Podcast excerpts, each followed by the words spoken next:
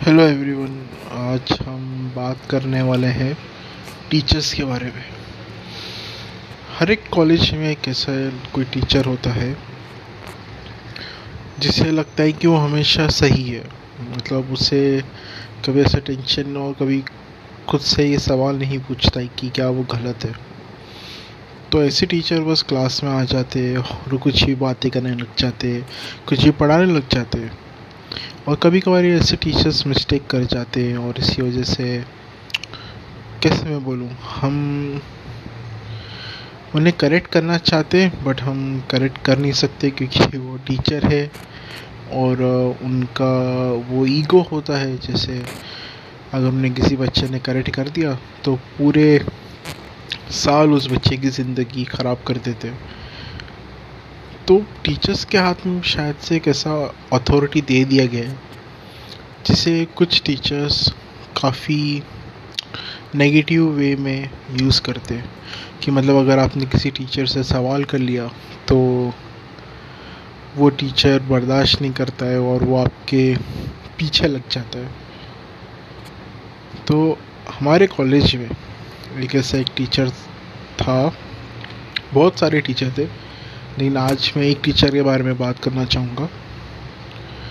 वो हमें computer science सिखाता था।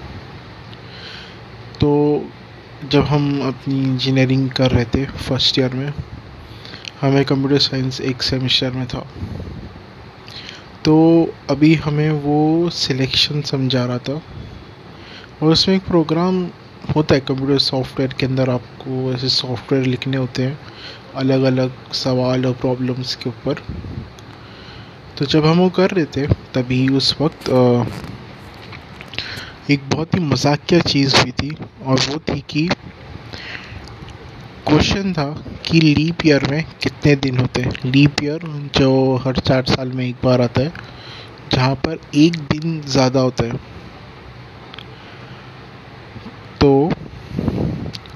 366 डेज़ 366 डेज़ नॉर्मली हमारे साल में होते हैं 365 डेज़ बट लीप ईयर में होते हैं 366 डेज़ तो यहाँ पर uh, वो टीचर जो हमें सिखा रहा था उसने हमें बोला कि वो प्रोग्राम पूरा सब समझा रहा है कैसे क्या होगा ये यहाँ होगा ये वो होगा. और उसके बाद उसने एक बच्चे को खड़ा किया उसने बोला लीप ईयर में कितने दिन होते हैं? हमने, हम सुन रहे थे हाँ ओके, ये तो नॉर्मल सवाल है।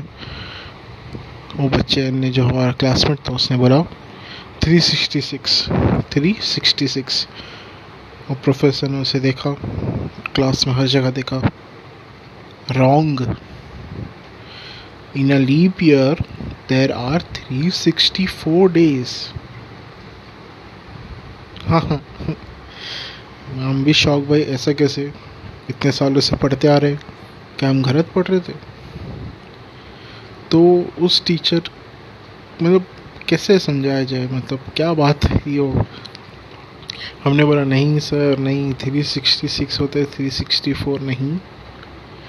बट नहीं, वो मतलब बोलते ना टीचर है मतलब वो तो सही होंगे। टीचर इज़ टीचर तो फिर उस साल फ़र्स्ट ईयर में समझ में आ गया कि मतलब क्योंकि बस एक इंसान टीचर है, इसका मतलब वो सही नहीं है। ठीक है मतलब क्या बोलना चाहिए? मतलब आप टीचर हो, आप गलत हो, आप सही भी नहीं होना चाहते हो तो ऐसे होते हैं बहुत सारे टीचर्स लाइफ में आपको मिलेंगे आके चल के लाइफ में। तो थोड़ा ध्यान रखिए, क्योंकि हर कोई जो टीचर बन जाता है, वो सही नहीं होता है और हर इंसान से गलती भी होती है। और हर इंसान गलती करता है लाइफ के अंदर। इट इज़ ओके मतलब। लेकिन उन गलतियों को समझ के, उन पे काम करके आपको ठीक होना ज़्यादा इम्पोर्टेंट है। इम्पोर्टेंट है खुद को इम्प्रूव करना। गलती तो होनी है, हर एक से होनी है। आज नहीं तो कल छोटी सी छोटी चीज़ों में होनी है। लेकिन अगर आप उस गलती को अपना ईगो बनाकर इस तरीके से कर रहे हो कि मैं गलत हूँ और मुझे कोई बोल भी नहीं सकता है। तो ये बात थोड़ी गलत हो जाती है। इससे क्या होगा कि लोग आपसे थोड़ा दूर हो जाएँगे लाइफ के अंदर।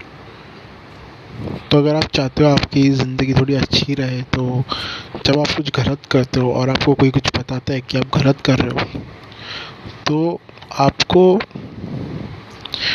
खुद पर काम करना चाहिए सेल्फ इम्प्रूवमेंट करना चाहिए, क्योंकि वो बहुत इम्पोर्टेंट चीज़ है।